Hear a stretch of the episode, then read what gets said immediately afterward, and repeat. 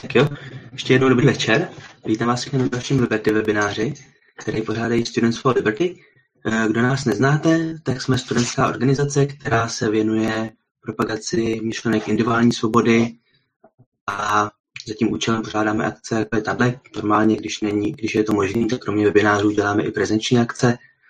A protože všechny naše akce jsou zadarmo, tak moc oceníme, když nás podpoříte. Jak to udělat, můžete najít buď přímo ukázku tohle videa na YouTube nebo na naší facebookové stránce. Tím první, když se tam chtít přidat a taky nějak přispět svojí aktivitou, tak to bude ještě lepší. A v tom případě oceníme, když nám napíšete, nebo zase když se podíváte na instrukce na naší facebookové stránce. A teď k dnešnímu webináři už tady vítám Terezu Urzovou, která s námi dneska bude mluvit a budeme se mluvit o pohledu na koronavirus nemocnice protože Tereza je lékařka, která právě během koronavirové epidemie pracovala i na covid jednotce a kromě toho taky spolu, žila, spolu založila spolek Svobodný přístav, eh, který se věnuje vizi bezstátní společnosti a který pravděpodobně znáte. Pokud nemůžete se na jejich videa podívat třeba taky na YouTube na kanálu Svobodného přístavu. A kromě toho taky studovala ekonomii na, na Cevro institutu, takže, takže si myslím, že na místě dneska budou otázky jak na praktický pohled lékaře, tak na tak na vliv regulací, regulací který vláda vytvářela na, na průběh krize. Takže si myslím, že to určitě bude zajímavý a předávám už slovo Tereze. Díky moc. A, tak dobrý večer, ahoj. Já napřed vyzkouším zvuk a teď, jest, jestli můžu sem slyšet dobře, neseká se to? Slyšíme tě dobře. Jo, skvělý. Tak jo, tak uh, dobrý večer, ahoj, já děkuji za představení. A uh, já teda, je to pro mě trošku náročný, tenhle ten koncept, protože uh, když bych seděla v místnosti, kde jsou jako nějaký další lidi, tak můžeme nějak jako interagovat. Uh, vidím, jak se na to budete tvářit, nějak třeba jako reagovat. Takhle nevidím nic, takže uh, tady budu mít nějaký monolog do tabletu. V každém případě, kdyby vás cokoliv během toho zajímalo, nebo to, tak mi do toho vstupujte, můžete se ptát, můžete k tomu jako říkat nějaký komentáře. Já si jako budu radši, když uh, budeme nějak jako vzájemně spolu interagovat. A no a teď k tomu tématu. A, jak už Honza řekl, téma koronaviru pro mě bylo zajímavý z různých, z různých úhlů. Ze začátku jsem to řešila spíš jako lékař, protože nás to docela ovlivňovalo v práci. Teďka už vlastně, protože koronavirový oddělení máme uzavřený u nás v nemocnici, tak a já už jsem zpátky jako na běžném oddělení, tak teďka spíš, spíš se řeší ty ekonomické dopady toho a myslím si, že to bude ještě zajímavý. Tak já bych asi začala uh, nějakým takovým tím osobním příběhem, nebo jak, jak jsem se vlastně k tomu dostala já, nebo jak to celé probíhalo, jo. Tak uh, téma koronaviru se tady začalo řešit nějak tak jako v prosinci, začaly být nějaké jako informace o tom, že v Číně se něco děje. A uh, i když ty informace ze začátku byly takový jako nehezký, tak ještě asi tak jako do ledna když se o koronaviru mluvilo, tak tím, že prostě už jsou nějaké jako zkušenosti s jinýma koronavirama, se SARS a tohle, tak jsme jako předpokládali, že, a, nebo předpokládala jsem to já, ale hodně mých kolegů se mnou, že um, je to vlastně taková chřipka, my jsme částečně z toho měli i trošičku legraci, jo, protože já jsem ještě v lednu stážovala na infekčním oddělení, eh, kde v té době, v té době tady žádný nakažený koronavirem vůbec nebyl, vůbec se tady neřešilo, vlastně ještě asi v Evropě vůbec jako nikdo takový nebyl. A už tenkrát tam volali lidi a ptali se na svoje známí v Číně nebo rodinný příslušníky. No a my jsme z toho měli tak jako trochu legraci, jsme si říkali, je, že jako všichni volají. A pak teda jako nemocnice na Bulovce jako infekční oddělení začalo vydávat nějaké jako postupy a my jsme to nějak tak jako neřešili, víš co, pohoda fresh, jako uh, nějak jsme pořád jako nečekali, že se nás to týká. A zlom začal někdy tak jako v únoru, kdy se nákaza dostala do Itálie a začal tam docela jako masakr. A protože i nějaký moji kolegové nebo známí doktory z Itálie znají a zejména z té severní části, která vlastně byla v tu chvíli postižená nejvíc, tak se nám začaly jako dostávat informace, jak to tam probíhá a ani ne tak, že by byl průšvih ten koronavirus, ale to, jak tam dochází ke kolapsu lékařské péče. A v tu chvíli jsme jako začali mít jako docela obavy a začali jsme to tak nějak jako probírat a zajímat se o to, jak to vlastně jako bude vypadat u nás. 1. Eh, března u nás byl první nakažený, což já jsem nějak ještě v tu chvíli onemocněla, naštěstí jsem onemocněla pár dní předtím. První nakažená přišla přes, nebo vlastně teď nevím, jestli první, no ale určitě jedna z těch prvních nakažených, opravdu do těch prvních tří nakažených prošla přes naší nemocnici, takže už jsme věděli, že opravdu jako koronavirus se vyskyt u nás v nemocnici, v nemocnici v Motole, v největší nemocnici v České republice. A, a začalo se to nějak tak jako řešit postupně. Pak začínaly se dít tak jako různě kaskádově, kaskádově ty restrikce, tak jste to všichni zažili, že jo? Tak 11. března se zavřely školy, což uh, začal být problém pro různý náš zdravotnický personál, kdy vlastně jako sestry, třeba zdravotní, když měli nějaký děti, tak si prostě budou ošetřovatela a uh, zavřelo se našim studentům vlastně studium, takže v tu chvíli už se začalo řešit, jestli nějaký ty studenti budou dobrovolně třeba pracovat místo těch sester. No, začalo takový jako bugr. Den nám po tom uzavření škol se vyhlásil, vyhlásil nouzový stav. Uh, už na tom začátku uh, byla snaha to nějak uh, řešit v té nemocnici, tak, eh, aby jsme neohrozili hospitalizovaný pacienty, což, eh, je, což byla vlastně priorita, protože na některých odděleních, obzvlášť na tom, kde jsem byla já, leží dlouho, kolikrát jako i dlouho a jsou to jako těžce nemocní pacienty a tam, kde by se jako rozšířil koronavirus, tak by to byl jako průser obrovský.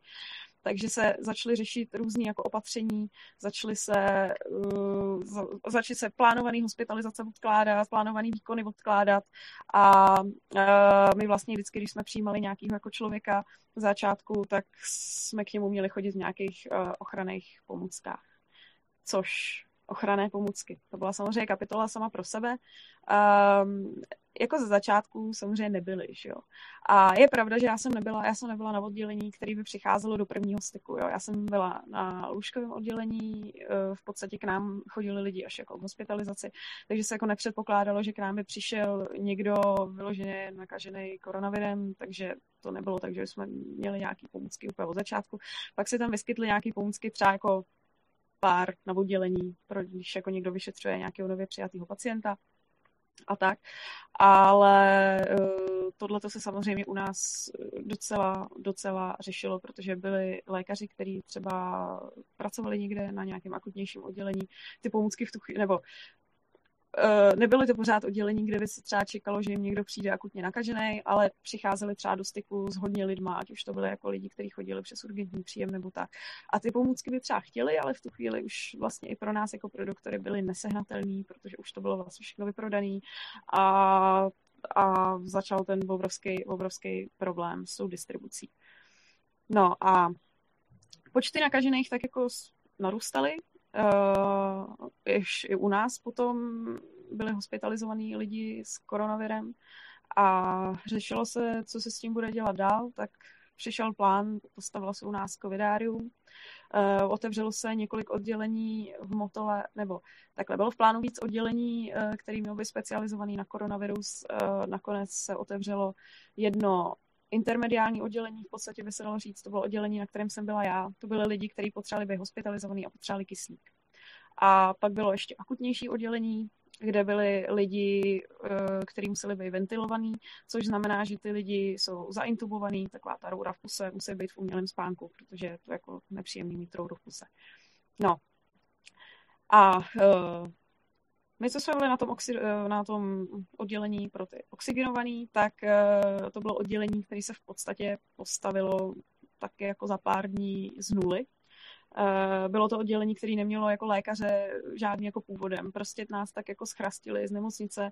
Byli jsme tam směs, směs lékařů z různých oddělení, což bylo strašně zajímavý, teda mimochodem, jo. Tohle, to, jako, tohle se mi strašně líbilo, protože my jsme přišli jako směs různých lidí, před náma byla nová nemoc a uh, e, každý z nás z různých specializací, třeba tam byly jako kardiologové, neurologové, uh, uměli něco jiného a tohle to bylo vlastně hrozně profesně pro mě zajímavé, že jsme si mohli předávat ty vědomosti a byli jsme tam všichni na stejné startovací lince. Prostě nová nemoc, kterou jsme neznali. Uh, to covidové oddělení fungovalo měsíc, pak, protože vlastně ke konci dubna už eh, těch nakažených nepřibývalo tolik a vlastně ani nebylo potřeba tolik jako hospitalizací, tak to covidové oddělení zase uzavřeli, to naše, to oxygenované. takže my jsme se zase pak jako vrátili, vrátili zpátky, vrátili zpátky na naše standardní oddělení. Um, jaká ta práce na tom covidovém oddělení byla? No, Eh, my jsme neměli tolik pacientů, kolik se čekalo. Jo. Čekalo se za začátku, že to bude hrozný masakr a měli jsme vlastně v záloze připravený ještě jako další doktory z jiných oddělení, který když tak prostě budou jako pracovat s náma. Ehm, nakonec jsme měli pacientů tak akorát, že jsme to zvládli jako v té naší partě. Eh, točili jsme tam dvanáctky. Ehm, samozřejmě náročný na tom bylo to, že mm, jsme byli oblečení v těch kostýmech, což eh, ono se v tom opravdu blbě dejchá. Jediný štěstí bylo, že nebylo úplně jako vedro, protože už teďka, když svítí sluníčko, tak v tom teple by to bylo jako strašný. Jsme se v tom potili i tak. Ale uh, měli jsme to vymyšlený tak, že v rámci té dvanáctky jsme se točili vždycky jeden tři hodiny oblečený, tři hodiny slečený, tři hodiny oblečený, tři hodiny slečený. A vlastně jsme se takhle točili jako po skupinách a obcházeli jsme ty pacienty.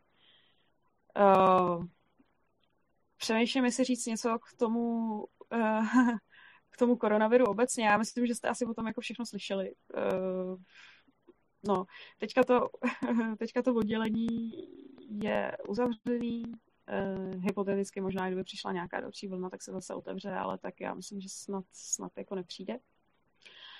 A uh, bylo to taky strašně zajímavé, že tu chvíli, když my jsme tam jako odešli, tak bylo jako takový usměvný, že my jsme byli jako najednou, asi si připadali, jsme moroví doktoři, jo, protože nás stačili na covidové oddělení, bylo žádoucí, my jsme jako nesměli z toho covidového oddělení chodit eh, po nemocnice na naše domovské oddělení, že prostě jako kdyby náhodou jsme se nakazili, tak jsme museli být jenom tam jako mezi těma svýma, mezi těma svýma kolegama, ideálně nikam nechodit.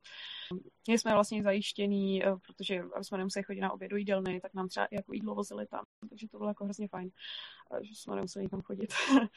a, uh, a zajímavý, že některý, některý ty jako zaměstnanci ze zbytku Motole, tak jako mi přišlo, že se nás jako občas báli, ale tak ono už to, ono už to pak bylo lepší. Um, hrozně fajn bylo, když uh, my jsme tam dělali nějakou práci, která byla vlastně zajímavá v tom, že opravdu jsme jako čelili něčemu, co jsme jako vůbec, vůbec neznali. Nevěděli jsme, na jak dlouho to bude, nevěděli jsme, uh, jaký to bude mít výsledky, protože na koronavirus není lék, který by léčil vyloženě ten koronavirus. My jsme samozřejmě těm pacientům uh, zlehčovali symptomy, podávali jsme jim především ten kyslík. Uh, pokud měli nějaký jiný onemocnění, tak jsme jim pomáhali s tím dalším onemocněním, ale toho koronaviru se vlastně to tělo jako musí zbavit samo. Vy jsme to s těma pacientama, jak jsme jich tam měli pár, že jo, pořád ty stejný, tak jsme to s nimi jako docela prožívali, když eh, se dělali kontrolní testy, teď on zase vyšel pozitivní, no tak nám to bylo líto, protože jsme věděli, že ten pacient už je pozitivní hrozně dlouho a kdyby nebyl, tak bychom ho třeba mohli dát domů, ale on ještě prostě byl pozitivní a potřeboval ten kyslík, tak to třeba jako nešlo. Tak jsme to s tak jako prožívali. Eh, bylo to určitě pro ty pacienty náročný, hrozně, protože byli zavřený pořád v jednom pokoji, pořád tam za nima chodili doktoři a sestry, sestry oblečený jak moučný červy. No, my jsme se snažili jim to nějak tak jako zpříjemňovat, jsme si s ním povídali, občas randičky, legrace, ale jako náročný to je, prostě když ležíte jako několik týdnů uh, v podstatě jako v jednom, v jednom pokoji v nějaký, v nějaký karanténě. Ale bylo hrozně příjemný, že uh, lidi tak nějak se nám to snažili, snažili zpříjemnit a různé firmy, třeba restaurace, nám tam jako posílali jídlo a třeba s nějakým jako dopisem. A to bylo hrozně hezký, že to jako bylo vidět, že si třeba na nás jako někdo vzpomněl. To jako, vlastně to bylo hrozně fajn tohleto. No a uh, tak to byla vlastně ta část já o tom koronaviru. Já nevím, kdybyste se chtěli na cokoliv zeptat, tak se asi ptejte, protože je to takový, já vlastně nevím, nevím, co by vás mohlo, nevím, co by vás mohlo zajímat, nebo co by pro vás bylo jako zajímavé takhle slyšet.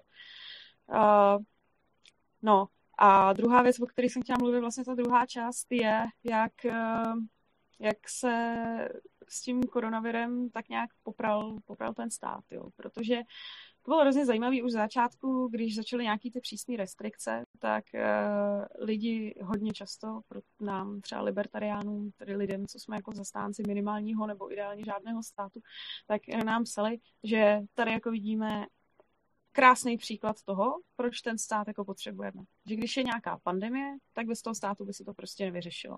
A dodnes to jako možná asi vidíte, že, že některý lidi mají Babiše za toho, kdo nás jako zachránil a vlastně se na to tváří tak, jako že ten stát v podstatě nás ochránil. My jsme měli docela málo nakažených Eh, relativně to tady šlo lépe, než se myslelo. Je pravda, že ono ze začátku ty restrikce, ty restrikce byly strašně náhlý a strašně hned.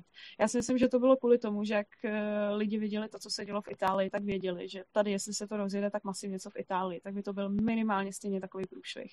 Protože uh, na to, aby tady tolik lidí potřebovalo kyslík a takhle intenzivní péči a ventilaci. Na to tady prostě to zdravotnictví stavěné jako úplně není.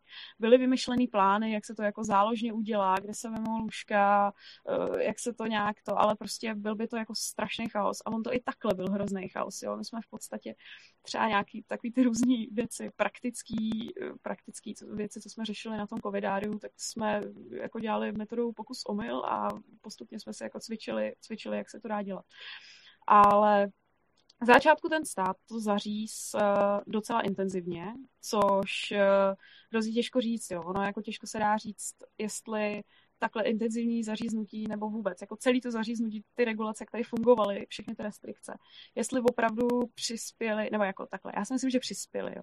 ale uh, jak, jak by to vypadalo, kdyby nebyly takhle přísní? To je jako prostě problém, na to může mít každý svůj názor, můžeme se o tom jako různě debatovat a diskutovat, ale obávám se, že pokud tady nemáme paralelní realitu, kde by se restrikce udělaly menší, tak uh, nikdo nedokáže si s toho říct, jak by to vypadalo bez toho.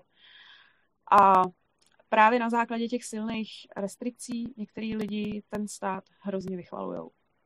A já si nemyslím, že stát v tomhle opatřování udělal, udělal všechno špatně. Jako to rozhodně ne. Já jsem dokonce i některé opatření, který udělal, viděla jako smysluplný. Třeba z začátku, když byla povinnost nošení roušek, uh, dávalo mi to smysl. Jako samozřejmě byly různý rozepře o tom, jako já, rouška mě nechrání, teďka rouška nechrání ani moc ven. Ale myslím si, že nějaký ten smysl, aspoň ze začátku v tom, aby, na, aby jako na sebe lidi přestali prskat, nebo takový ten psychologický, aby se lidi moc jako nešahali na obličej nebo do těch očí, takže to nějaký efekt mělo. Takže třeba tohleto, v tomhletom já jsem nějaký jako smysl viděla. Na druhou stranu, hromadu věcí, co dělal ten stát, bylo strašně chaotických, byl to neuvěřitelný jako bordel, některé ty opatření byly jako nesmyslný. A vlastně, když mi jako někdo říká, potřebujeme stát na to, aby jsme to zvládli, tak uh, mně přijde, že úplně ne, protože uh, v každém systému, ať už se státem nebo bez státu, by v této situaci vznikl strašný chaos v situaci, kdyby tady ten stát nebyl, tak ten chaos vznikne úplně stejně a pravděpodobně by se dělali různý jako, různý jako záležitost. Na druhou stranu si myslím, že uh, stát v některých věcech udělal ten chaos ještě větší, než musel a v hromadě věcech jako hodně uškodil. A to by se v té státní společnosti nestalo. A přijde mi takový trošku jako zarážící, že některý lidi teďka můžou zpětně vidět všechny ty věci, co se dělali strašně chaoticky a blbě a pořád jako říkají, hele, jako ten stát nás strašně ochránil a my ho potřebujeme. Jako, jo, udělal ten stát něco dobře, to určitě jako nerozporuju, ale v některé ty věci tam byly jako strašný, strašný bordel v tom. A začátku, jak jsem přesně říkala, jak eh, jsme to popírali nějaký ten eh, prosinec, leden, my jako doktoři, že se nic neděje, tak přesně takhle se z začátku na to tvářil i minister zdravotnictví. Pak teda v tom lednu se udělali nějaký takový jako zábavný, zábavný opatření, typu jako, že na letišti se budou rozdávat informační letáčky a měřit teplota, což eh, to je v podstatě bylo nějaké opatření na oko, jo? jenom aby to vypadalo, že se něco dělá. No a pak v jednom momentu se to začalo strašně jako zařezávat. Ehm, když se člověk podívá na všechny ty věci, co se během té epidemie jako děly, a tak si to dá jako na jednu hromadu, tak je to hrozně, hrozně jako zajímavý si to schrnout a člověku to přijde kolikrát tak jako z blbýho filmu, jo, co se všechno stalo a uh, jak to jako šlo postupně. Uh, politici se to snažili nějak jako řídit krizově. Uh, Babiš vystupoval hrozně v médiích, pořád byl jako slyšet, že hodě hlásil, jak prostě všechno to bude dobrý, všechno se jako zachrání. Uh, mluvil pořád o těch, uh, o, o ochranných pomůckách, jak jako budou, že jo. Dokonce udělal, udělal v médiích takový jako hezký jako PR krok, že říkal, hele, ozvěte se mi, kdo ty ochranné pomůcky nemáte, což bylo v podstatě jako výsměch, protože v době, kdy on říkal, že ochranné pomůcky už jsou, případně jako si dělal legraci z toho, ozvěte se, kdo nemáte, tak uh, řada mých kolegů ochranné pomůcky neměla. Neříkám, že byli na postech, kde bylo opravdu nutné, aby je měli, ale to, že je třeba neměla jako moje praktická doktorka v dostatečné míře, uh, to mi jako nepřišlo vůbec dobrý. Jo. To prostě to trvalo ještě jako několik týdnů, než se tam jako něco dostalo pořádně v té míře, eh, v tom počtu, který jako potřebovali, aby to bylo pro ně bezpečné. No, tak Babiš udělal takový jako PR, řekl, ozvěte se, kdo nemáte. A ona se mu ozvala tenkrát nějaká ředitelka nějakého zdravotnického koncernu nebo něčeho takového v, Karl, eh, v Karlovarském kraji a napsala mu, hele, my nemáme. No. A Babišovi v tu chvíli jako praskaly nervy a uh, psalí depolitizujte, jo. A bylo to vlastně celý to PR ohledně těch, ohledně těch zdravotnických pomůcek začalo být pak strašně, strašně chaotický a Babiš ztrácel jako nervy. Asi si vybavujete i tu tiskovku s tím, uh, s tím ministrem zdravotnictvím, s tím Vojtěchem, jak uh, on obvinil, obvinil tu Pekovou z té soukromé laboratoře, že chytla koronavirus, protože tam nějak jako špatně zacházela se vzorkama, pak, pak se vlastně omlouval na tiskovce, že to není pravda, že Babiš tam nějak říkal jméno, řekni tam jméno. No, uh, začal, začal v tom být docela chaos. Uh, chaos byl i v tom, že se tady zřizovaly různý testovací místa, protože ze začátku, když se testovalo na Bulovce, tak tam to byl totální masakr. Jako i takhle ze zpráv, eh, co mám od lidí, co pracují na Bulovce, tak ze začátku to byl jako nápor obrovský. Lidi stáli prostě fronty, fronty, kde trochu riskovali, že se možná nakazí, ale stáli tam obrovský fronty, aby se mohli nechat otestovat. A tak bylo jako cílem cílem uh, zařídit víc těch testovacích míst. U nás taky zařídili testovací místo. Úsměvný bylo, nebo jako připravovali testovací místo. Úsměvný bylo, že třeba jako Babiš, Babiš na svém Twitteru napsal, jež dnes se můžete jít testovat a vypsal tam nějaký nemocnice, napsal tam mezi nimi i nemocnice Motol. V tu chvíli to u nás absolutně nefungovalo ještě. Tak uh, já vlastně nevím, jestli v tu chvíli se do toho Motola někdo vypravil. Uh, to jsem nezjistila. Pravděpodobně se možná vypravili na nějaký urgentní příjem, tam je posílali domů, že prostě jako ne, ale vyhlásil, vyhlásil dost chaotický různý místa, kde se testuje, ve skutečnosti se tam vůbec ještě v tu chvíli netestovalo, no prostě byl v tom bordel. Uh, další takový, další takový jako strategický, strategický věci, které dělali takhle jako špatně, že v tom byl jako chaos, byly třeba ty nákupy, nákupy seniorů, že jo. Uh, smyslem bylo toho, aby seniori uh, se nějak asi oddělili od těch mladších lidí, kteří by třeba mohli nakazit, takže jim jako uděláme nějaké jako hodiny, ve kterých budou nakupovat, což mi přišlo úplně jako nesmyslný, protože když se řekne, jaká hodina pro seniory, tak seniori, kteří v tu chvíli jsem si myslela, že udělají nejlíp, když budou jako sedět doma a někdo mladší, nějaký příbuzný jim objedná rohlík, tak možná je to spíš motivovalo jít nakupovat. Nevím, o tom se asi můžeme dohadovat. Nicméně uh, nákupní časy seniorů, to byla jako další, další tragédie toho, jak jako se to asi nemá dělat. Jo. Hodina sem, hodina tam, vždycky to vypadalo, jak když si, jak když si prostě jako zatočej, zatočej nějakýma nějakýma hodinkama, ono jim tam náhodně vyjde číslo a oni řeknou, hele, teďka běžte nakupovat. Uh, úplně běžně se stávalo, že lidi šli na nákup a byli potom teď vyhozený, protože prostě hele čas seniorů, nikdo to nevěděl, byl v tom bordel. Obecně i samotný ten nouzový stav, jak vyhlásili, jo byla, uh, řešilo se to vlastně, řešil to nějaký advokát, advokát z Brna, že vyhlášení toho nouzového stavu jako neplatný a řešilo se to u soudu, pak to nějak jako bylo odložený, protože oni to mezi tím nějak jako legislativně změnili, jo. Ale uh, už jenom to, že prostě nějaký uh, právníci, který Babišovi, nebo tak, no, tak Babišovi, který tam těm lidem tyhle ty věci dělají, tak ani pořádně jako neuměli, neuměli jako vyhlásit ten nouzový stav, tak aby to jako bylo, bylo jako řádně podle práva, jo. No, tak to byl takový jako bordel v různých jako opatřeních a zákazech toho, kdy má kam mít, co se bude dělat, jaký nozový stav, eh, kdy se má kdo testovat a tak. No, pak samotnou, samotnou takovou kapitolou byl obecně ten materiál. Jak už jsem říkala, jako v začátku všichni ty doktoři, doktoři bojovali s rouškama, s různýma jako ochrannýma pomůckama. Prostě ten materiál jako dlouho nebyl. A bylo hezký, jak jako čekali, čekali na ty letadla z Číny, ale opravdu v tu chvíli opravdu, třeba moje praktická doktorka v té ordinaci jako opravdu byla.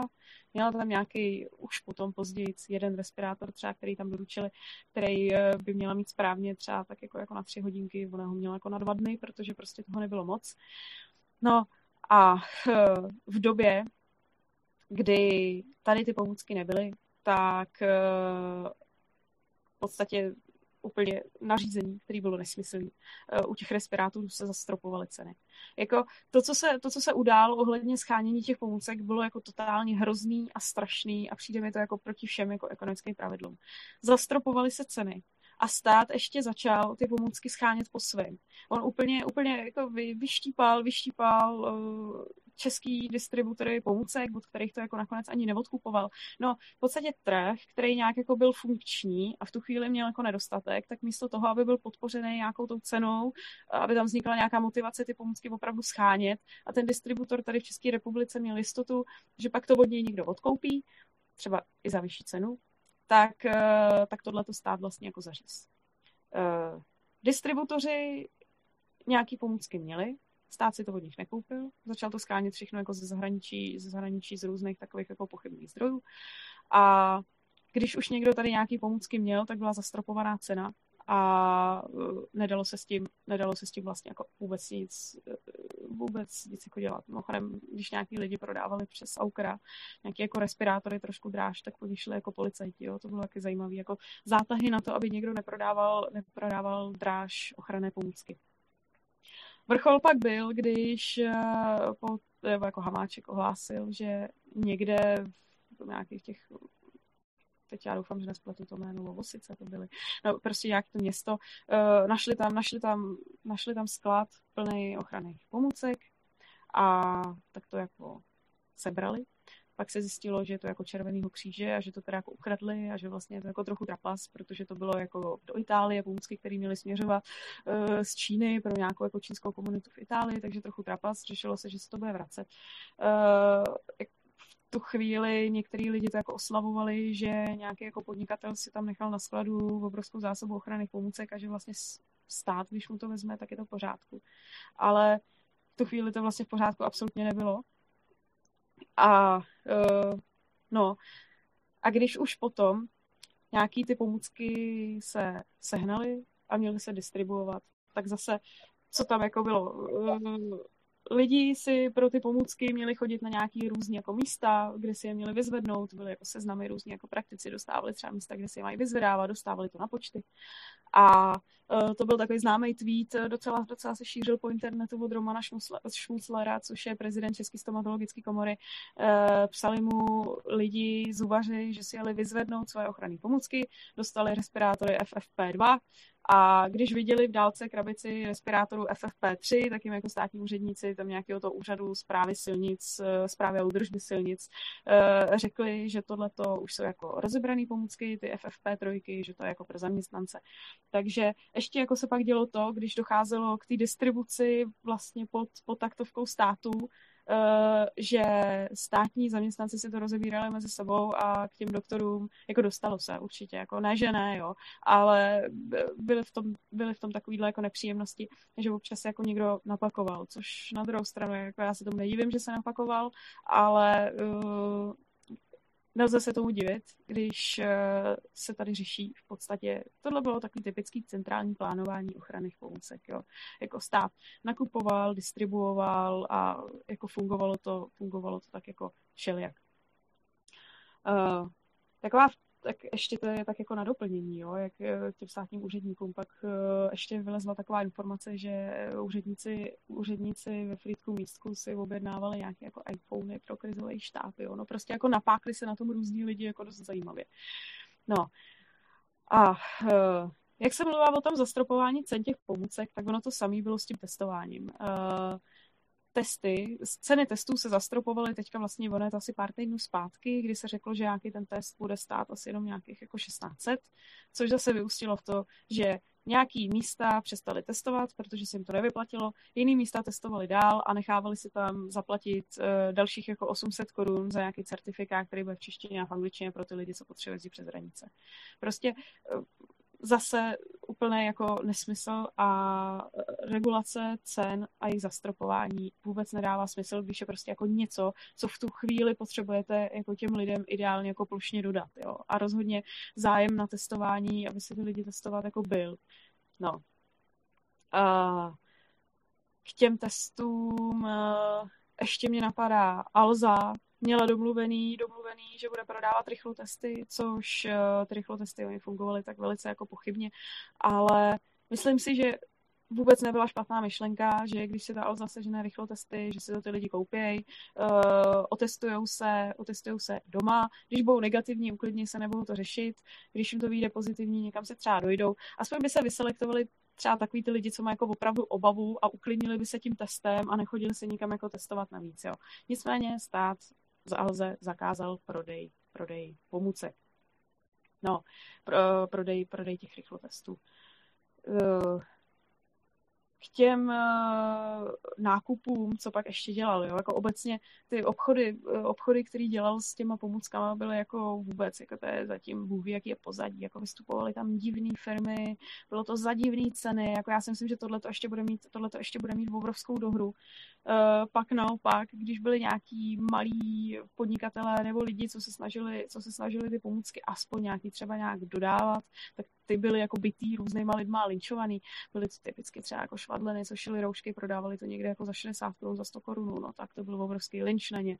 Pak e, byla jedna trafika v nějaké obci šlapanice, tam dokonce si jako do, za, dokonce si došláplo, došláplo zastupitelstvo a nebo nějaká, nějaká paní ze zastupitelstva, která jako zatrhli to té trafice, že teda jako rouška za nějakých 60 korun je nemorální a že se jako člověk napakovává, napakovává na špatné situaci. No, tak se jako došlo šlápli a trafika přestala prodávat a roušku si nikdo nekoupil. Takže obecně to prostě jako vedlo k tomu všechny tyhle ty věci, že těch pomůcek bylo málo, blbě se distribuovaly, byly úplně špatně jako alokovaný mezi těma lidma a některý lidi, kteří mohli nějaké ochranné pomůcky dodávat, tak je vlastně dodávat nemohli, neboli si to pod nějaký třeba i respirátory legálně přeprodávat mezi sebou za nějakou jako vyšší cenu. No, prostě hrozný. A uh, pak tam byly ještě jako další věci, jo. Uh, takhle ten výčet dávám, protože ono, když se to jako člověk, člověk jako se na to podívá tak jako v celku, tak ono je to takový absurdní, uh, když to pak jako vidí naraz, co se tady za, tady za poslední, v podstatě za poslední jako dva a půl měsíce všechno stalo. Uh, dezinfekce. To byl jako další problém. Jo. Začaly docházet dezinfekce. Zase linčovali se, linčovali se obchodníci, kteří prodávali dezinfekce za tři stovky. Větnamci. Byl obrovský lidi, že to je jako nemorální a že se lidi jako se napakovávají na špatné situaci. Pak byl velký podnikatel, majitel lihovaru Žufánek, který chtěl nějak jako vyrábět ty dezinfekce. Tomu to zase stát zakázal, že na to nemá licenci. Pak začal, pak začal ty dezinfekce dodávat v podobě dezinfekce COVID, uh, anti-COVID, jako Andrej Babiš skrze nějakou svoji firmu. Jo. Takže v výsledku ten zisk, zisk šel, šel uh, někomu, někomu zase jako mm, papalášskému, někomu hodně prominentnímu. No a pak ještě určitě stojí jako za doplnění, což mi teda taky přišlo úplně hrozný. Uh, řešil se v tu chvíli personál, že v sociálních, v sociálních službách dostali studenti v podstatě, no to je v podstatě, to byl opravdu jako pracovní příkaz uh, jít pracovat a pomáhat jako do oboru.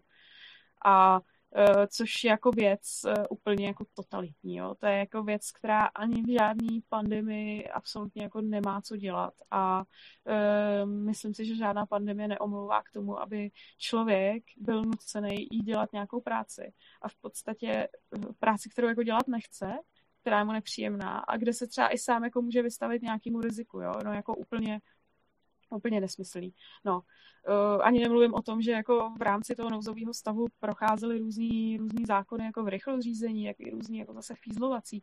No, uh, obecně mi tak jako přijde, že situace s koronavirem se některým lidem hodně hodila. Jako já nech, rozhodně tím nechci, aby vznikaly nějaké jako konspirace, že to bylo cíleně vytvoření. To si rozhodně nemyslím. Ale myslím si, že když už to jako přišlo, tak to některým lidem přišlo jako hrozně vhod. Uh, jsou lidi, kteří na tom hodně vydělali. Myslím si, že jako Babiš na tom určitě přes nějaké ty svoje firmy vydělal hodně. Určitě na tom vydělali nějaké ty pochybné firmy nejspíš přes který se jako divnýma způsobama, způsobama odkupovali ty zdravotnické pomůcky. Uh, neposlední řadě určitě na tom vydělali politici, kteří chtěli prostrkat nějaký zákon a v tom zrychleném řízení jim to vlastně jako bylo umožněné. A ještě jako pod rouškou mediálního krytí, jo, protože se řešil jenom celou dobu koronavirus a lidi vůbec jako neřešili, o čem se jako hlasuje, nebo jako co se, co se řeší jako za zákony, že jo, to jako uh, to, je, to vůbec v tu chvíli nebylo na pořadu dne. No. Uh, jsem takhle nějak jako snažila tak nějak jako schrnout všechno, co uh, v tu chvíli bylo špatně. Já si myslím, že s, tím, s těma dopadama se teďka budeme jako ohromně ještě potýkat. Zejména, zejména s ekonomickými dopadama. Uh, z začátku, když byly nějaké ty restrikce, tak mě to ještě, jako ne třeba všechno, ale dávalo mi to ještě nějakou dobu smysl, třeba jako zavření škol nebo tohle, tak jsem říkala, hele, jako dobrý, to ještě jako smysl dává, prostě lidi tam, eh, děti tam jsou v nějakých jako kolektivech, může se to šířit, jako sama, kdybych měla děti, tak bych asi svoje děti v tu chvíli do školy dávat, a nechtěla dávat.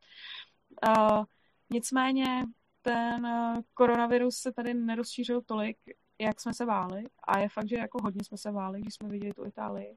A všechny ty opatření a ty restrikce, asi je pravda, že se mohly jako uvolňovat trochu rychleji. A pak už mi to i, i vlastně ke konci, když už jsem byla na tom covidovém oddělení, a tak nějak se jako mluvilo, kdy se to začne uvolňovat a už klesaly ty počty nakažených, tak už mi to přišlo, jak, eh, že už jako, že ty politici jako si chytli tu moc a teď si jako nechtějí vzdát, jo, a jako držej se.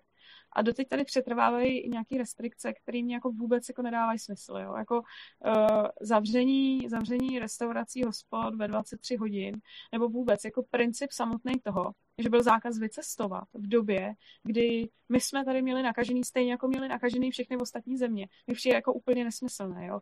Jako kdyby jsme tady měli situaci, že v České republice uh, no, hypotetická situace. V České republice by nebyl nakažený vůbec nikdo, uh, to je vlastně kravina. Uh, ne, takhle. Vycestovat a vrátit se zpátky, jo. Uh, myslím si, že vycestovat měli mít lidi právo úplně jako kdykoliv, jo. Protože když jako opouštějí zemi, tak jako proč ne, jo. Ať si jako klidně jedou.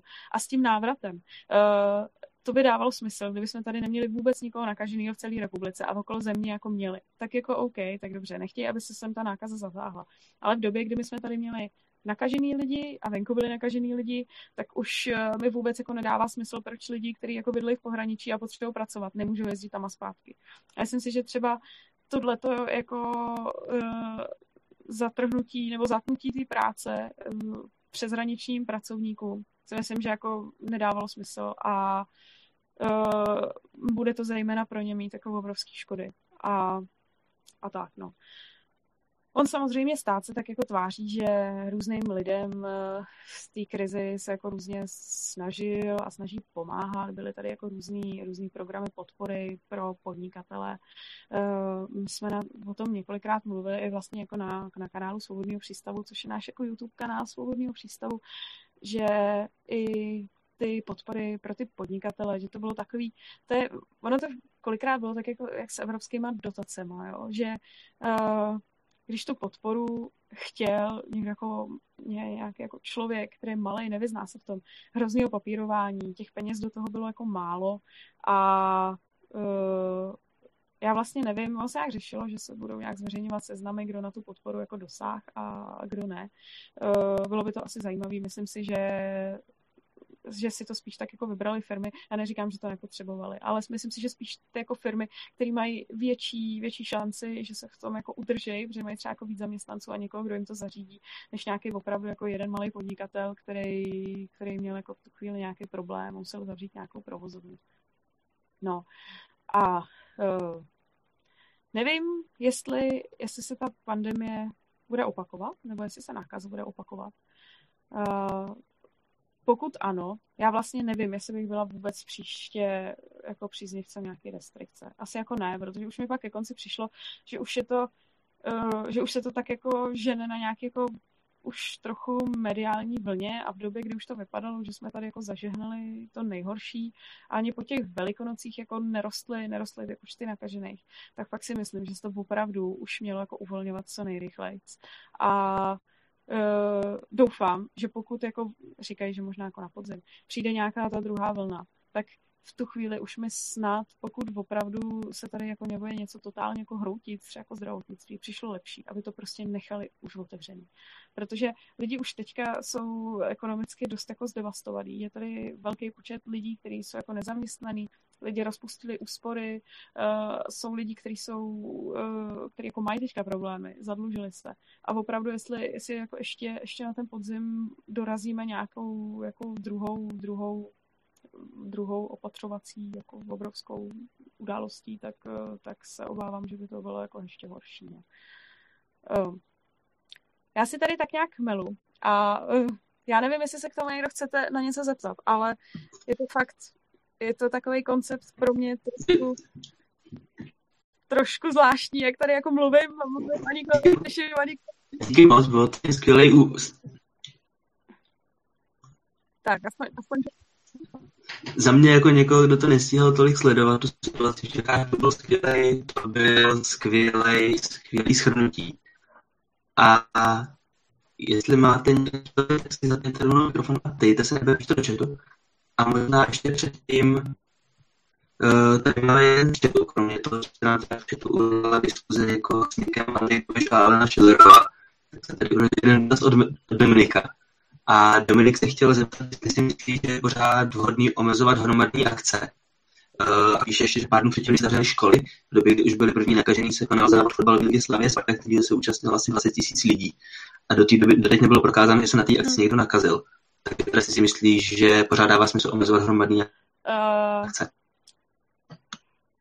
Uh, přemýšlím nad tím, myslím si, že v tuhle tu chvíli už asi ne. Protože uh, jako já si dovedu jako já si dovedu představit, že nějaká takováhle nákaza koronavirová tady nějak bude přetrvávat. Jo? Já jako neříkám, že nebude jako doba, že třeba se tady jako neukáže nějaká doba, kdy opravdu by jako třeba takový nebyl nikdo nakažený, jo? ale to ne, nevíme a uvidíme, jak se to vlastně bude vyvíjet, protože vůbec nevíme, jak ta nemoc se chová, jak ten virus se chová, jak je to fakt nový. Jo? Ale myslím si, že se jako klidně může stát, že onemocnění koronavirem nebo onemocnění covid tady s náma bude ještě jako nějakou dobu a bude se držet na nějaký relativně jako únosný mezi. Jo. A uh, jak dlouho jako ty hromadné akce budeme zakazovat. Jako než tady nebude vůbec nikdo nakažený, že teďka, teďka mi přijde, že těch nakažených máme fakt jako málo a i v tuhle situaci Kdyby se to jenom trošičku jako zvedlo, tak pořád si myslím, že je tady kapacita na to to úplně v pohodě zvládnout. Jo.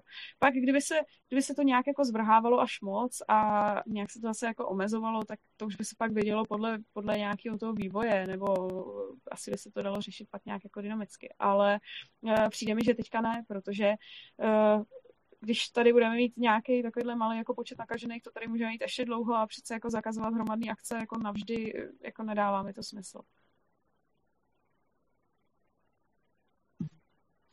Hmm, díky. Ještě někdo má nějaký dotazy? Zapněte si mikrofon, ptejte se, pište nám do chatu. Já chat teda nevidím, ale já jsem tam asi nedala jméno, takže mi to nic neukazuje. Aha, zatím nám nic nepíše. To vypadá, že jsme zatím, že jsme zatím bez dotazů. Jo, a někdo se ptá, jestli bude líp, ta Andrej Babiš teda. Jestli bude líp? Někdo... Mm-hmm. Je to dotaz, jestli bude líp, jo. jo, no já, no nebude líp, jako. Když to vidím. No, jako, myslím si, že ekonomicky ještě všechny dopady teprve pocítíme. A vzhledem k tomu, že lidi obecně na uh, různé ekonomické propady mají snahu nebo mají tendenci reagovat spíš tak, že chtějí jako větší ochranu a více státu, tak si myslím, že líp nebude. Jako, že to bude akorát jako horší. A uh, ono postupně postupně celý leta, v podstatě od nějaké jako revoluce se tady jako děje, že byla nějaká jako svoboda, která tak jako postupně se ukrajuje. A myslím si, že každá ekonomická krize a každý takovýhle průšek, kdy lidi přicházejí o práci, přicházejí o úspory a něco takového se děje, to jenom urychluje, protože ty lidi se obracejí na ten stát a chtějí od, nějakou, od něj nějakou jako pomoc, což mi přijde, že je úplně, úplně chybný koncept. Uh, my jsme jako zvyklí nebo jsme tak jako vychovávaný v tom, že ten stát se postará, ale ono, když pak přijde jako do tuhýho, tak eh, za prvý stát se nepostará, což hodně lidí teďka jako pocituje a pocítilo a myslím, že ještě bude pocitovat. A, eh, za druhý, jako když pořád budeme žít v tom, že jako stát se postará, tak uh, se tady jako vytváříme ochranářský stát jako víc a víc, jo, protože hm, my už teďka jsme zvyklí, že stát se o nás nějak jako stará, že jako hodně lidí se nešetří na důchod, že nějaký jako důchod bude a e, čím víc tomu jako přidáváme tomu státu ty pravomoce, jako aby se o nás staral, tak za chvíli tady prostě postupem z nás budou jako úplně, úplně jako nesvéprávní jedinci, za který všechno bude řešit stát a nebudou mít vůbec žádnou odpovědnost. A to je ten problém, že jako když tady člověk za zády má ten jako stát, tak uh, mu to dává jako jistý signál, že nemusí, nemusí si dělat jako úspory, jako proč, jo. Znáš teďka hromada lidí, co měla úspory před koronavirem, tak teďka v těch opatření, jako se dá předpokládat, že bude nějaká inflace. A lidi, kteří ty úspory měli, tak se jim ty úspory budou znehodnocovat. Jako hromada těch lidí by mohla říct, uh, když já jsem si dělal úspory, ale jako nemusel jsem, že jo, teď se mi trošku jako znehodnotí, kdybych šel býval jako na pracák, tak to jako nemusím tolik řešit, jo. Takže ty, uh, je tady nějak jako signál, že lidi se nemusí, nemusí chovat natolik odpovědně, protože ten stát to nakonec nějak jako zařídí. Jako já neříkám, určitě bychom měli, myslím si, že v dobré společnosti je nějaký uh, sociální systém, ale nechci tím říct, že ten sociální systém musí zajišťovat stát. Je dobrý, aby fungovaly různý jako pojištění, který člověka, uh, důchodový pojištění, já nevím, pojištění proti nemoci, aby fungovaly charity, aby se jako lidi pomáhali. To si myslím, že je strašně potřeba.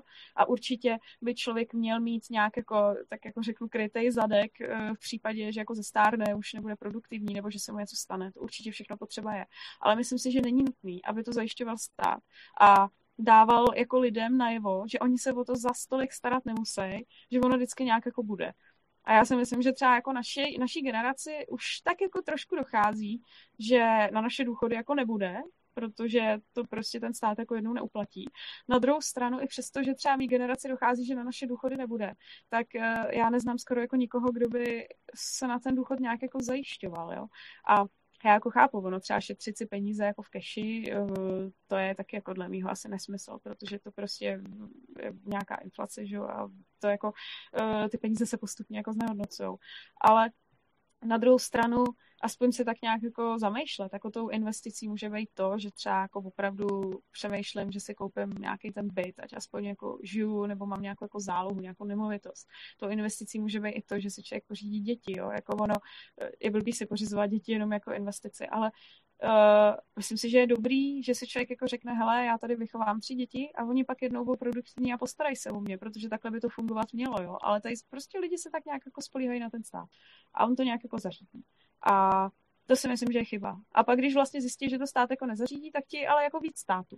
No a ten stát, uh, ona to jako taky někde musí brát peníze. Takže jako zase okrade, okrade všechny a neefektivně to rozdělí, jo. To je jako taky ten problém, že prostě jako stát všem ty peníze bere a tím přerozdělením oni jsou pak jako rozdělovaný úplně neefektivně, že jo, protože má obrovský, obrovský nějaký jako výdaje na byrokracii, na to, eh, na všechny ty úředníky, že jo, teď jako celý ten stát, státní aparát neustále jako roste, teď prostě ty peníze se posílají na nesmyslné věci, jo, je to, no, je to všechno prostě drahý a neefektivní. No, to, to jako pesimistické možná trochu tak líp nebude, teda asi stručná verze. A to, to, potom další dotaz, eh, co si myslíš o Remdesiviru, jestli to je opravdu tak úžasný lék, zní dotaz. Ale já nevím. Uh, my jsme na našem koronavirovém oddělení Remdesivir neměli. Uh, z začátku to vypadalo, že to jako opravdu pomáhá. Teďka vycházejí různý, různý studie, které říkají, že zas až tak moc ne. Jo. A Ono je jako problém, tohle je jako velký problém, obecně léky. Testovaly se různý, různý léčiva, eh, které měly pomoct s koronavirem. Jako není žádný lék, který by vylečil koronavirus. Asi jako, že eh, takový to, jak se lidi jako představují, že když mají do angínu, tak se dá jako antibiotika, eh, antibiotika zabijou ty bakterie, angína jde pryč, tak takovýhle lék na koronavirus prostě jako není. A jako účinný lék si myslím, že jako dlouho nebude. A Zkoušely se různý, různý léky, my konkrétně jsme zkoušeli antimalarikum plakvenil A měli jsme, když tak ještě jako v záloze nějakou jako biologickou léčbu pro všechny případy, třeba jako když jsme třeba léčbu biologickou proti eh, na, na zmírnění cytokinové bouře, což je konkrétně uh, těžká imunitní reakce. Když už uh, probíhá v člověku nějaká jako infekce, tak v podstatě jako tělo už reaguje pak jako hyperprotektivně a vlastně toho člověka jako samotného zabíjí. Tak měli jsme třeba připravenou biologickou léčbu, která uh, měla pomáhat s touto jako cytokinovou bouří a jako, jako brzdit. Uh, tu jsme nepoužili vůbec, protože nikdo, my jsme neměli tolik pacientů a nikdo naš, u nás jako v takovémhle stavu, aby ji musel dostat, nebyl. Uh, zkoušeli jsme plakvinil, nevím, jako různí lidi říkají, že to nějak jako funguje a že to aspoň trochu jako zmírňuje projevy toho koronaviru. Uh, mně to tak nepřišlo. Jako já mám samozřejmě malý vzorek, jo, a zase jako uh, nemám pacient, nemám dva stejný pacienty uh, v paralelní realitě s tím, že jeden to dostal, druhý to nedostal, jako jo. Ale mně takhle jako přišlo, že to zase tak jako moc neúčinkuje. Uh, ohledně toho remdesiviru, v začátku to fakt vypadalo nadějně, teďka taky to vylezá, že tak jako jo, ne, jo, ne. Já si myslím, že to ještě, ještě jako budeme koukat, protože uh, fakt je to na začátku a pořád se o tom chrlejí nový a nový informace. Často si ty informace protiřečí, jsou jako protichudný, to jsme viděli i jako my, jo, pořád eh, i jako mezinárodně. Vycházely různý doporučení, jak jako léčit koronavirus, jak neléčit koronavirus, jak s, tím, jak s těm pacientům jako přistupovat, jaký léky jim jako dávat, nedávat, eh, jak jako s tou oxygenoterapii. Uh, je, v, je v tom jako zmatek, na druhou stranu eh, z hlediska, z hlediska toho vědeckého přístupu to dává smysl, že je ten zmatek, protože se tomu najednou začalo věnovat jako obrovské množství lidí po světě a každý zkoušel něco, každý mu vyšlo něco jiného, teďka přesně jako nevíme, jak se to chová. Je to, je to jako pro mě to bylo z vědeckého hlediska hrozně zajímavý. Jako ono se to člověku jen tak jako neděje, že vidí něco, o čem vlastně jako nic neví a teď uh, ta nemoc se projevuje různě a dělá různé jako věci, a, nebo různé věci. Tak samozřejmě začátku má člověk nějaký respirační infekt, ale uh, ty lidi pak jako, když mají třeba i nějakou jako svoji nemoc, tak jako různě s tím koronavirem se jim třeba horšuje stav, zlepšuje stav, jako uh, čistě, když to takhle řeknu, jako jenom z vědeckého zájmu, tak pro mě to bylo strašně zajímavé to sledovat. A i to, jak jsme prostě nad tím vždycky seděli, probírali jsme si ty pacienty, koukali jsme na to, vymýšleli jsme, ale co by se tady jako mohlo, tak pro mě hrozně zajímavý. Jako já jsem eh, samozřejmě nikomu nepřeju, aby, aby jako tuhle tu nemoc měl, už vůbec ne, jako doufám, že prostě lidi žádný nebudou potřeba hospitalizaci. Na druhou stranu, kdyby byly nějaký gumový panáčci, na kterých bychom to mohli pozorovat, já bych se toho fakt chtěla účastnit dál, protože to bylo hrozně zajímavé tohle. Hmm, A mimochodem teda, kdybyste někdo hledal chat, tak ho najdete ve videu rohu, abyste mohli pomoci dotaz, anebo se prostě bez nějakého přihlašování si zapněte mikrofon a ptejte se. A mezi tím tady další dotaz od Dominika. Uh, další takový možná prognostický dotaz. Uh, jestli si myslí, že když bude ekonomicky hůř v důsledku nějakých regulací, uh, tak jestli potom v důsledku nějakého poklesu bohatství se projeví, že bychom si nemohli dovolit ještě větší socialismus a stát se tak zmenší, zní dotaz. Uh, že bychom se nemohli dovolit ještě větší socialismus. Uh, no, to jako ono zál, jak já si teď moc jako nedovedu představit, jak to bude, jak by to jako vypadalo, že si nebudeme moci dovolit větší socialismus, protože uh, z historie vidíme, že tady jako byl socialismus na různých místech a já si myslím, že už tu chvíli jsme se jako moc nemohli dovolit a stejně tady byl, jo. Takže uh, ono samozřejmě všechny, eh, čím více socialismu ve společnosti, tím uh, jako takhle, já si nemyslím, že kdyby se tady teďka udělali, nebo uh, kdyby teďka se tady jako přepnul socialismus jednou tolik, co máme teď, jako ne úplně třeba do nějaké jako diktatury, ale jednou tolik, co máme teď, tak já si nemyslím, že bychom se vrátili úplně na stromy. Jo. Jako my už tady máme nějaký na schromáždění bohatství, nějaký know-how, přece jenom jako různě už jako něco umíme, máme nějaké znalosti, umíme už hromadu těch věcí jako třeba dělat, eh, vyrábět efektivnějc, eh, levnějc. Takže si úplně nemyslím, že by ten socialismus vypadal tak, že pojeme zpátky na stromy. Na druhou stranu si myslím, že eh, vůbec není nereálný, že by se stalo, že chudší lidi by měli jako problém, problém klidně i třeba sehnat jídlo, jo. protože, nebo zaplatit si ho, takhle. Ono by se to ve výsledku nějak jako udělalo, že by to dostávali třeba nějak jako na příděl, ale myslím si, že vůbec není nereálný, že z chudých lidí uděláme ještě jako chudší a lidi, kteří budou ale už jako absolutně závislí na státu, jo. Jakože to nebude tak, že si někde, někde vydělají něco jako trošku nějakým melouchem, ale opravdu budou závislí, závislí hodně na státu a nemyslím si, že by se stala situace, kdybychom si ten socialismus jako nemohli dovolit. Ono postupem, postupem času uh, by jsme stagnovali a pak možná při dlouhé stagnaci by i ten nějaký jako majetek, který už tady máme naschromážděný, uh, začal třeba, a to řekla, začal jako stárnout a uh, teď by třeba byl nedostatečný jako vývoj, aby se vyvíjelo jako něco lepšího a firmy by třeba hůř začaly jako dodávat, jako celá ta ekonomika by byla jako narušená, takže věřím tomu, že nebo možná potom v dlouhý době bychom mohli začít hypoteticky i chudnout, ale ne, no, spíš, se, spíš se jako prostě myslím, že by to postihlo, postihlo jako ty nejchudší, nejchudší lidi, no. Takže zase mě bylo líp. Uh, máme nějaký další dotazy, protože chat je zatím prázdný. Jestli nemáte dotaz, tak si zapněte mikrofon a ptejte se, nebo něco napište do chatu, dejte nám vědět. Já ani nevidím, kolik je tady lidí. Jo, něco tady vidím. Tady. no, to, to vypadá, že nikdy žádný dotaz už nemá. Hmm. Hmm. Ještě dáme chvilku, jestli se někdo chce něco zeptat.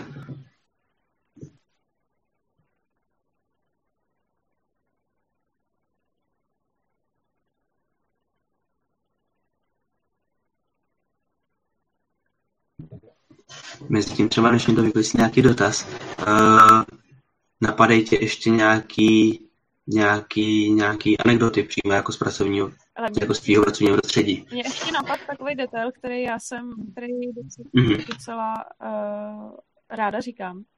Já jsem ráda, uh, že jsme si to vyzkoušeli na koronaviru. Jakože, nemyslím teda ani moc ekonomicky, ale jako my doktoři protože jako koronavirus je slabota oproti některým věcem, co by tady jednou mohly propuknout a je možný, že třeba propuknou ještě za našeho života. A fakt takový ten stav, kdy se jako celý jedno oddělení dá do karantény a musí se tam přistupovat tak přísně v oblecích, je nějaký vstupní filtr, kde se člověk oblíká, výstupní filtr, manipulace s těma oblekama, to, že člověk jako nesmí udělat nějakou chybu, aby se jako nenakazil nebo aby to někam jako nevynes. Fakt jsem ráda, že jsme si tohleto, tohleto vyzkoušeli. A když by náhodou přišlo jako něco horšího, tak myslím si, že z, tohle, z tohohle budeme, budeme docela hodně těžit. No. Taky, uh, taky jsem hrozně ráda, to je takový, to je takový uh, vtipný, jenom, no, u nás uh, v Motole uh, nás učil se oblíkat do obleku můj bývalý spolužák z medicíny, což je takový, uh, On odjel na Erasmus a tudíž je o rok mladší než já, takže teprve tenhle ten rok státnicoval. A před státnicí si tak jako odskočil do motela nás naučit se oblíkat, oblíkat do obleku, protože Uh, on je v aktivních zálohách uh, armády České republiky a uh, chodí na cvičení do toho Těchotína, do, té armádní nemocnice. A když se tady v podstatě spustila jako panika, začaly se otvírat různý koronavirové oddělení, tak eh, my jsme se samozřejmě do těch obleků nikdy neoblíkali. Já jsem ten oblek předtím jako nikdy fyzicky před sebou neviděla. A na různých nemocnicích to fungovalo tak, že ty doktoři se to učili sami, případně jim tam přijel někdo z hygieny. A jako nikdo z té hygieny nebyl v situaci, kdy musel řešit nějaký biologický riziko. Prostě ty paní, co to učili, to neumějí. A teď už to možná umějí, ale v té době to jako úplně neuměli. No a my jsme měli to štěstí, že vlastně můj spolužák tak jako přišel do motela a řekl, hele, já to umím, já prostě jako všechny proškolím a proškolil nás skvěle, pomáhal vlastně jako s organizací toho covidového oddělení a myslím si, že my jsme se měli úplně, úplně luxusně jenom kvůli němu. Že my jsme byli, v podstatě bych tak jako řekla, nejlíp chráněný, jo? protože my jsme opravdu hodně měli instrukce a on, je, on se učil tyhle ty věci jako na větších biologických rizicích, než je koronavirus, takže nám přesně říkal, jak si ty věci sundavat, co smíme, nesmíme, no, naučil nás to naprosto precizně. v tomhle tom já si myslím, že uh, já jsem pracovala na jednom z nejbezpečnějších oddělení koronavirových, možná jako v republice, protože nám to takhle zařídil. Tak jo, tak asi odpověď na to, na co jsem se chtěl zeptat, jestli si ještě vzpomínáš na nějakou anekdotu, ať už způsobenou regulacemi nebo ne, která by mohla někoho inspirovat k dotazu. Tak zjistíme, jestli někoho inspiroval k dotazu.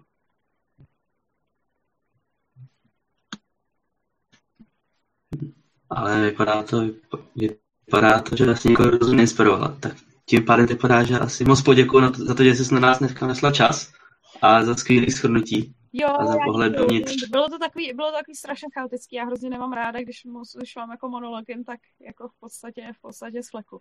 A ještě když, když ty lidi nevidím, je to fakt, je to asi, asi v podstatě jako snad nejhorší koncept pro mě teda zatím. no, ale tak já doufám, že se to dalo nějak jako poslouchat, no. tak jo. Bylo to skvělý a děkujeme moc. A teda díky moc. A ještě teda administrativně, uh, záznam z dneška byl dispozici na našem YouTube kanálu a kdo ještě nemáte webinářů dost, tak budeme pokračovat zase za dva dny ve čtvrtek. Uh, tentokrát budu mluvit pro změnu já a budeme se bavit, budeme se bavit o uh, pravděpodobně nejznámějším libertariánovi, kterýho libertariáni nečtou, a to je Robert Nozick. Takže, takže se na vás těšíme zase za dva dny. Díky moc a ještě jednou díky Terci, že se nás našla čas. Díky. Pěkný večer.